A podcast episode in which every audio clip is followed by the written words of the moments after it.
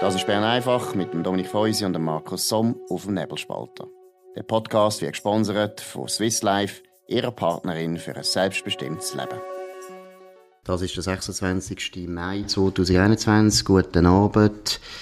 Wichtiger Tag heute in Bern. Der Bundesrat hat über das Rahmenabkommen befunden. Dominik Feusi, du bist an diesen Pressekonferenzen, die heute gegangen sind lange Pressekonferenz. Wichtigste News. Was ist passiert? Ja, darum sind wir ein bisschen später als üblich. Es ist jetzt gerade fertig die Pressekonferenz von drei Bundesräten, also Bundespräsident Guy Parmelin, dann Bundesrat Ignazio Gassis und Karin Keller-Sutter. Das institutionelle Abkommen Schweiz-EU wird nicht abgeschlossen. Das ist der Titel von der Medienmitteilung. Es ist wirklich eine sehr klare Kommunikation von diesen drei. Man hat klar gesagt, oder man hat keine Einigung gefunden in den Punkten, wo ähm, seit Anfang der Verhandlungen umstritten sind, wo die Schweiz halt wirklich nicht hat wollen, irgendwie berücksichtigen ähm, und es sind die drei bekannten Gründe, äh, Lohnschutz, Unionsbürgerrichtlinie und staatliche Beihilfe. Darum ähm, hat man wirklich jetzt heute beschlossen, dass man es nicht unterzeichnet. Man hat das in einem Brief festgehalten, weil Frau von der Leyen sich geweigert hat, das per Telefon entgegenzunehmen. Ähm, was eigentlich ein Affront ist, äh, der Herr Parmelin hat gesagt, das sei wahrscheinlich, weil die Dame sehr beschäftigt sei, wir wissen es nicht so genau. Und dann hat man äh, die Livia Loy ähm, auf Brüssel geschickt, äh, mit dem Bundesratschat, um den Brief überbringen. Das hat sie gemacht. Äh, sie ist wieder retour. Sie landet in diesen Minuten in Bern. Beltmoos, hat man vorher gerade noch jemand mitteilt. Und hat das gemacht. Man wollte ein schriftliches Zeichen geben, aber auch mündlich halt unterstreichen, dass man weiterhin interessiert ist an einem Dialog mit der EU. Das ist so ein bisschen ganz der historische Entscheid für heute. Jetzt äh, einfach mal ein bisschen atmosphärisch. Wie ja. sind die Bundesräte auftreten? Sehr selbstbewusst, sehr klar. Ähm, ja, ich muss auch sagen, also die Medienmitteilung auch, ich habe es vorher erwähnt, ist sehr klar. Es heißt da wirklich drin, oder? Also die, die Verhandlungen über den Entwurf des Insta sind somit beendet. Äh, vor kurzem hat man auch noch den Brief ähm, verschickt, wo man äh, der EU geschrieben hat. Dort heißt es auch drin, dass man wirklich nicht mehr weiter verhandelt über das institutionelle äh, Abkommen. Von dem her ist es nicht, äh, es, ist, es gibt kein Marsch de Manöver jetzt von den Befürwortern von einer politischen, von einer politischen Integration da irgendwie noch weiterzumachen. Ähm, das ist wirklich die, die, die Sache ist vorbei. Was man vor sieben Jahren angefangen hat zu verhandeln, vor rund ähm, 13 Jahren die erste Idee gewälzt hat, ist heute gestorben. Also man muss das vielleicht schon mal noch ein bisschen historisch äh, einordnen. Oder? Du hast es jetzt gesagt, das ist ein sehr langer Prozess gewesen, sehr intensiv, auch innenpolitisch immer wieder äh, sehr, äh, wie soll ich sagen, polarisierend auf jeden Fall. Lang hat es nur so ausgesehen, als wäre die SVP praktisch allein auf weiter ja. Flur, oder? Genau. Und dann hat sich das dann massiv angefangen zu ändern. Ich würde sagen, so richtiges Rutschen gekommen ist das eigentlich vor einem Jahr, obwohl Gewerkschaften schon relativ früh auch gesagt haben, sie haben das Problem, aber man hat es fast nie geglaubt. Jetzt von dieser historischen Stimmung, und das muss man ja schon sagen, ist da etwas äh, spürbar gewesen im Saal, bei den Journalisten, bei den Beamten? Ja, es ist spürbar gewesen. Einerseits die, insbesondere Kollegen aus der Romandie, wo wo, wo das Projekt immer sehr positiv begleitet haben. Nicht alle aus der Romandie haben es positiv begleitet, aber die, die dort sind, äh, sie haben dann eine Frage gestellt, oder ob das ein, äh, ein Mercredi Noir ist, in Anspielung an die Bemerkung von äh, Jean-Pascal Delamurat, Bundesrat 1992, wo bei der Ablehnung vom EWR gesagt hat, es hat ein Dimanche Noir. Ähm, das hat der äh, Guy Parmelin in Abrede gestellt, ganz klar, es ist kein, kein schwarzer Tag, sondern äh, man tut einfach der, der Weg, wo man jetzt gegangen ist, während all, während all diesen Jahren, der hätte nicht zum Ziel geführt und wir fangen einen neuen Weg an. Jetzt ist die Frage halt natürlich dann sofort gekommen, ob die EU mit dem Weg weitergeht. Aber es ist schon eine historische Stimmung gewesen. Es ist auch so eine, ich habe es gesagt, ein selbstbewusster Bundesrat vor äh, die Medien treten. Es ist auch, oder über lange Jahre hat man ja immer gewährleistet, wie der Bundesrat selber über das denkt. Es ist mhm. heute wirklich klar geworden, der Bundesrat ist der Meinung, gemäß meinen Informationen ähm, hat man auch nicht abgestimmt, wie mhm. damals beim EWR. Also es ist nicht irgendein 4 zu 3 oder ein 5 zu 2 gewesen, sondern es ist wirklich unisono, das, das Kollegium. Das ist unisono. Ja, also du also, würdest sagen, das ist geschlossen. Also ich habe erst eine Quelle, man muss das auch noch immer noch, noch, ähm, noch abklären, ob es noch eine zweite gibt und wie es genau war, aber eine Quelle, die sehr nah dran ist, sagt mir, man hat nicht abgestimmt, sondern es ist eigentlich ein ganz klarer Entscheid vom gesamten Kollegium, ähm, dass das so ist. Es hat auch ein, Kollege noch probiert, das dem, äh, Ignazio Gassis in die Schuhe zu schieben. Ich glaube, das kann man klar sagen. Das ist nicht sein. Er hat nicht das Abkommen abgeschossen. Im Gegenteil, er hat eigentlich muss ich wirklich sagen, er hat drei Jahre lang alles gemacht, um das noch irgendwie, um das irgendwie noch ähm, äh, retten, das Abkommen. Er hat sehr viel gemacht. Er hat insbesondere sehr viel ähm, äh, probiert noch anzubringen, entgegen eigentlich seinem Versprechen gegenüber der SVP. Mhm. Und doch hat er heute ganz klar gesagt, das Abkommen mhm. ist einfach innenpolitisch zu wenig gut. Und es sind, also die entscheidenden Punkte sind natürlich aufgeführt, die drei, die ich erwähnt habe, aber mhm. über all dem steht natürlich das Streitbeilegungsverfahren, mhm. der Europäische Gerichtshof und äh, die dynamische Rechtsübernahme, das ist auch wieder gesagt worden auch heute, wo schon ein Zugeständnis ist von der Schweiz und äh, betont worden ist heute auch noch einiges die Kündigungsklausel, also die sogenannte Superguillotine. Also die Punkte sind eben wirklich fast endlos und das ist ehrlich gesagt so, seitdem das Abkommen publik ist, ist das glaube ich halt in einem immer größeren Teil von der Schweizer Gesellschaft und der Wirtschaft und der Sozialpartner bewusst worden. Gut, tun wir uns mal jetzt die, in die Schuhe der Befürworter rein setzen. Also wir sind immer Gegner von dem Rahmenabkommen. Ja. Ich glaube, seit dass es überhaupt zur Sprache ist. Genau. Eben, du hast gesagt, vor 13 Jahren, ich habe schon vor 13 Jahren dagegen geschrieben. Also wir sind immer skeptisch gewesen, aber jetzt einmal die Befürworter. Ist das jetzt für Sie die Katastrophe, die Sie immer befürchtet haben? Oder werden Sie morgen vielleicht zum Schluss kommen, ja, es wird ja gleich weitergehen? Wenn du jetzt die Befürworter reinversetzt, wie, würdest, wie sieht es aus? Wie sieht der Entscheid aus? Also es gibt den Teil der Befürworter vom Rahmenabkommen, wo ja gleichzeitig ein EU-Beitritt will. Ähm, es gibt dann die, die das offen gesagt haben und die anderen haben es nicht offen gesagt. Aber ich, wenn man die zusammennimmt oder die, die das als Etappe zum, zum EU-Beitritt gesehen haben, das ist für die sicher eine Katastrophe, weil ähm, äh, ja, man ist wieder auf dem, auf dem gleichen Punkt, wo ja, wo man, ich würde fast sagen, 2001 war bei der höheren Ablehnung von der Volksinitiative ähm, zur sofortigen Aufnahme von Beitrittsverhandlungen, ja. wo, wenn ich es richtig im Kopf habe, mit 74, 75 Prozent Nein abgelehnt worden ist, obwohl ja damals noch FDP und CVP äh, für, für, Beitritts, für Beitrittsverhandlungen und das Beitrittsgesuch sind. Mhm. Aber für die ist es sicher eine Katastrophe. Dann gibt es die Leute in der Wirtschaft, die halt das Abkommen haben wählen, weil sie das Gefühl haben, aus rein wirtschaftlichen Gründen, oder wo die staatspolitischen schwierigen Fragen, eben, die ich vorher erwähnt habe, halt vielleicht äh, keine Rolle gespielt haben. Ich glaube einfach, der Teil von der Wirtschaft, der hat schon länger eine Fehlkalkulation gemacht, weil die Zukunft von der schweizerischen Exportnation, ähm, die liegt nicht in Europa, das wissen wir eigentlich seit zehn Jahren. Und natürlich ist es Europa weiterhin ein, ein wichtiger Partner. 40 Prozent von unserem Export gehen in die EU. Aber denk dran, wo wir angefangen haben zu verhandeln, ist das noch über 50 Prozent gewesen. Jetzt sind es 40 Prozent. Also unsere Wirtschaft ist auch, ist auch so, weißt, so global. Wir sind so, mhm.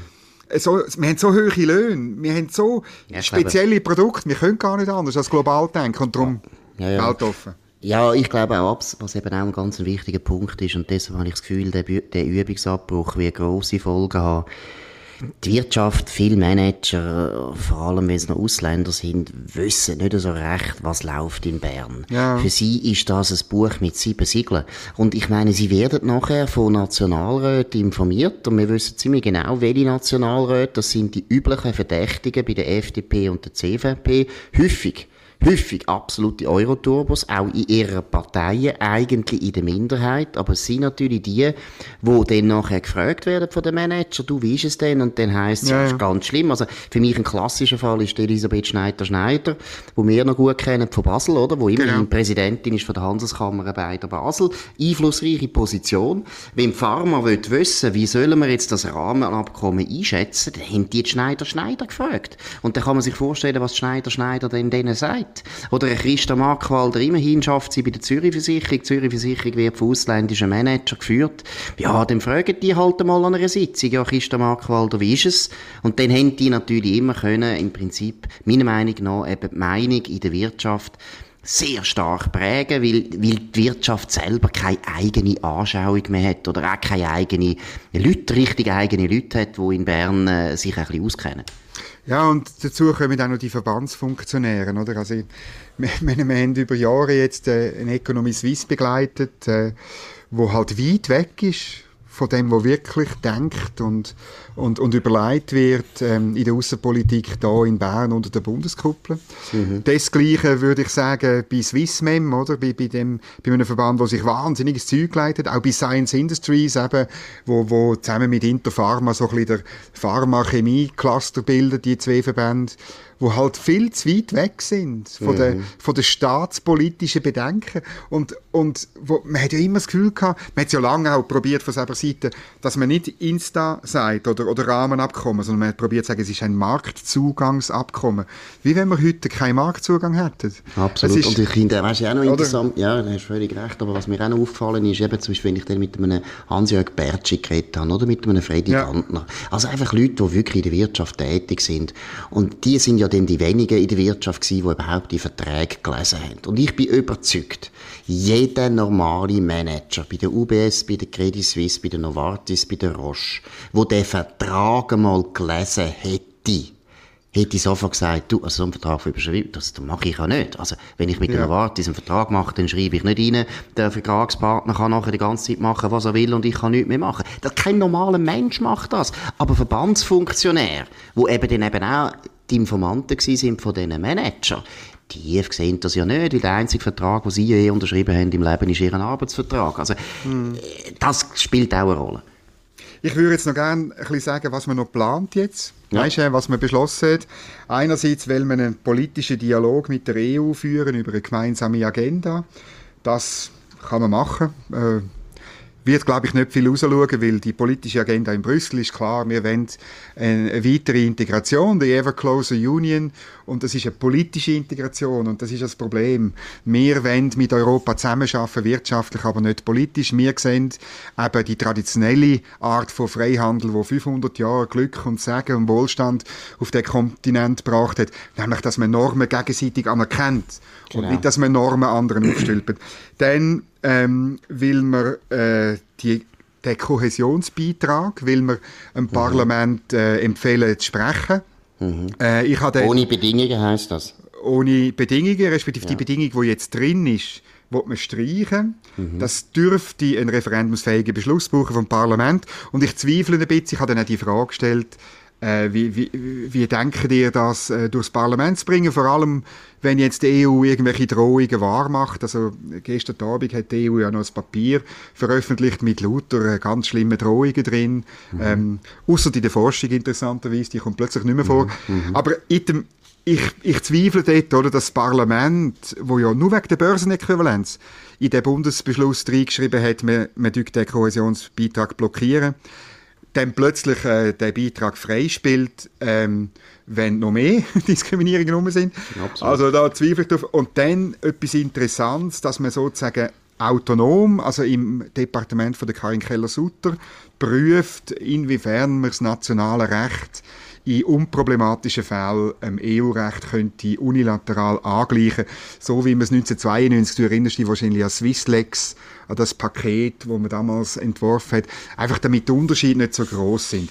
Da tut man aber wirklich bottom-up, also zusammen mit den Sozialpartnern und den Kantonen, das hat Karin Keller-Sutter gescheiterweise sehr klar betont, oder von unten rauf und nicht von oben ab, also irgendwie von Brüssel und Bundesrat mhm. oben ab. Mhm. So ein Paket entwerfen kann man machen ich würde eher noch schauen, wo dass man die EU-Regulierung loswerden aber mm, Das liegt nicht drin. Ja. Das, das glaube ich nicht, dass sie sich jetzt getraut genau, Das genau. machen sie nicht. Aber was ich noch will fragen wie schätzt du jetzt die Lage ein? Also wird jetzt die EU in den nächsten paar Wochen ein Trommelfeuer auf die Schweiz richten und eine Drohung nach der anderen bringen? Ich meine, man muss jetzt schon sagen, also die Ursula von der Leyen, die so viel beschäftigt ist, so extrem genau. viel beschäftigt ist mit Weißrussland und mit dem Impfen, das nicht für sich kommt, ja. die haben wirklich viele Probleme. Äh, muss jetzt auch ehrlich sagen, ich finde das unverschämt, dass sie keine Zeit hat für den Bundespräsidenten der Schweizerischen Eidgenossenschaft. Ich muss schon sagen, das ist nicht ein gutes Zeichen. Also es dunkelt mich ein bisschen, da könnten jetzt noch ein paar so ja, Drohungen kommen. es könnte sicher, also kommunikativ wird man alles machen, was an, an Trommelfeuer und Drohungen äh, äh, möglich ist. Aber wie immer in der Außenpolitik, du musst auf, auf das schauen, was gemacht wird. Also ich will dann wirklich genau wissen, was passiert mhm. und nicht, mhm. ich will nicht nur so ein PDF-Dokument aus Brüssel schauen, äh, äh, wo, wo, wo eben äh, es, es, steht zum Beispiel drin, ja, jetzt können wir den, den Lohndumping nicht mehr gemeinsam bekämpfen. Mhm. Wie, wie, wenn man das je gemacht hätte. Ja, ja. Das ist ja der Witz. Wir haben es ja in der Schweiz, haben wir es ja gemacht. Genau. Und die EU hat ja wollen, dass wir es nicht mehr machen. Absolut, oder? Ja, also, absolut. ich meine, auf das gehen wir, glaube ich, nicht rein. oder einmal wir beim Nebelspalter nicht. Und äh, dann muss man wirklich schauen, was wirklich passiert. Ich glaube ehrlich gesagt, nee, das gibt ja schon die ersten Signale bei der Forschungszusammenarbeit, dass man weiterhin ähm, äh, zusammen schafft. Man wird dort aber sicher uns nicht, nicht den gleichen Status geben wie bisher. Man wird irgendwie symbolische Sachen oder ein bisschen abstrafen wird man mhm. uns müssen, mhm. aber man wird schauen, wie das dann bleibt. Und wie das dann also ich meine, man muss ja, man kann ja eigentlich nur mal schauen, was bei Großbritannien passiert ist und dort ist es halt sehr ähnlich gewesen, dass Kommission natürlich einen enormen Gesichtsverlust äh, erlitten hat. Und ich würde sagen, das ist da natürlich auch der Fall. Natürlich. Ich meine, das ja. ist massiv. Die haben 13 Jahre vergütet, oder? Energie ja, ja, genau. vergütet, viel Geld für die vergütet. Da werden jetzt sehr viele Regierungschefs von anderen Ländern sagen, du, was machen die eigentlich in Brüssel? Das ist ja ein absoluter Scherbenhaufen, oder? Also für die ist es natürlich peinlich. Die müssen jetzt ein bisschen alles äh, der Schweiz zuschieben. Das ist offensichtlich. Das sieht man auch, wenn man die Pressemitteilung anschaut von der EU. Also man genau. ist auch relativ relativ äh, robust, muss ich sagen, also mhm. nicht sehr freundlich. Aber eben, am Schluss werden halt die Hauptstädte entscheiden und die Hauptstädte haben, haben ein bisschen grössere Probleme zu bewältigen als die Gesichtsverlustsübungen, die jetzt die Kommission muss machen ja, und also die Hauptstädte werden politisch entscheiden, wirtschaftlich werden Grenzregionen entscheiden. Und ich meine, du weißt es von Basel, ähm, ich weiß es auch von der Ostschweiz, Vorarlberg, St. Gallen und so. Die Beziehungen sind so eng zwischen den verschiedenen Unternehmen ähm, dass ich wirklich keine, keine Angst habe, dass jetzt da Friktionen gerade ja. kommen. So. Also ich finde, ich würde noch einmal gerne das aufnehmen, den Gedanken, den finde ich sehr gut. Du hast gesagt, 2001 äh, ist der letzte Moment gewesen, wo man auch muss sagen, das ist ein historischer Einschnitt gewesen in die bi bilateralen Beziehungen EU-Schweiz. 2001 würde ich auch sagen, ist das erste Mal allen vollkommen klar geworden, wir kommen nicht in die EU rein mit dem direkten Weg. Das heißt verhandeln und nachher abstimmen. Man hat dort gemerkt, wir finden nie eine Mehrheit. Und dann hat man aus meiner Sicht die zweite Strategie entworfen bei den Leuten, die unbedingt in die EU wollen, nämlich bilateralen Weg, wo eben nicht ein bilateraler Weg war, sondern eigentlich immer ein einseitigen Weg in die EU, wo man eigentlich immer bereit war, sehr viele Konzessionen zu machen, dass man einfach immer näher kommt und am Schluss nicht mehr kann umkehren. Und der genau. Weg ist jetzt zu. Also unter dem Stichwort Bilateralismus kann man heute den EU-Beitrittsweg nicht mehr verfolgen. Also ich glaube, von dem her ist schon ein historischer Einschnitt. Ja, und es ist noch lustig, der Weg, das ist ja auch der Weg wo die EU selber gemacht hat. Also mhm. ich, ähm, äh, wenn du zu Luxemburg beim Schumann-Denkmal bist, ist dort ein Satz äh, vom Schumann, äh, von der Schumann-Erklärung 8. Mai 1950 ist in Stein gemeißelt. Ich kann ihn nicht auswendig, aber äh, der, faktisch heißt der, wir werden die politische Union nicht auf politischem Weg erreichen, mhm. sondern nur über wirtschaftliche Zusammenarbeit, oder? Genau, und das genau. ist lustig. Das hat ja die EU gemacht und hat dann mit dem Maastrichter Vertrag 1992 faktisch die, die, die, die politische Union äh, zum ersten Mal richtig äh, äh klar gemacht und, und, und entstehen. Und in der Schweiz hat man das Gleiche gemacht die letzten 30 Jahre seit dem EWR Nein. Mhm. Und der Weg ist jetzt fertig und der Bundesrat hat verschiedene, also sowohl der Guy Parmelin wie der Ignazio Cassis haben gesagt, äh, wir müssen einen anderen Weg suchen mhm. und wir ja, wollen einen anderen Weg begehen. Also ja. es ist eine, es ist schon ein historischer Tag. Also ich würde auch sagen, es ist Befreiung von der Schweiz aus dem wie soll ich sagen, aus dieser Obsession mit der EU, weil es ist eine Obsession gewesen. Es sind einfach eben Leute, die unbedingt in die EU wollen, das ist okay, aber wo irgendwann gemerkt haben, der Volksabstimmung lange nicht, wir werden das nie schaffen, dort eine Mehrheit überzukommen, geschweige denn bei den Ständen und jetzt machen wir es eben genau gleich, wie du es richtig beschreibst, wir machen es so wie die EU. Wir sagen, es geht um Wirtschaft, eigentlich geht es um Politik. Genau. Und das Ironische finde ich ja, dass eigentlich faktisch in der, in der, in der, in der EU die Methode ja auch gescheitert ist. Natürlich. Sie ist ja gescheitert, obwohl sie zwar Natürlich. immer noch so tönt, als würden sie das Gleiche machen, aber sind nur in ehrlich. Ja? ja? Nein, und man sieht ja, es gibt nie nicht vertiefte Integrationsschritte mehr. Es ist vorbei. Es gibt mhm. gar keine vertiefte Integration mehr, weil sie schaffen es auch nicht mehr. Und bei den wirtschaftlichen Fragen äh, erleben wir ja eigentlich äh, jeden Tag ein Scheitern, oder? Wir müssen nicht alle die ökonomischen Krisen in der EU und im Euroraum äh, in Erinnerung rufen. Aber das ist wirklich, ich glaube, das Paradigma ist fertig und ähm, man muss einfach damit rechnen, die Befürworter von der politischen Integration, die werden weiterhin sich überlegen, auf welchem Weg dass sie das Ziel erreichen. Das ist das Thema.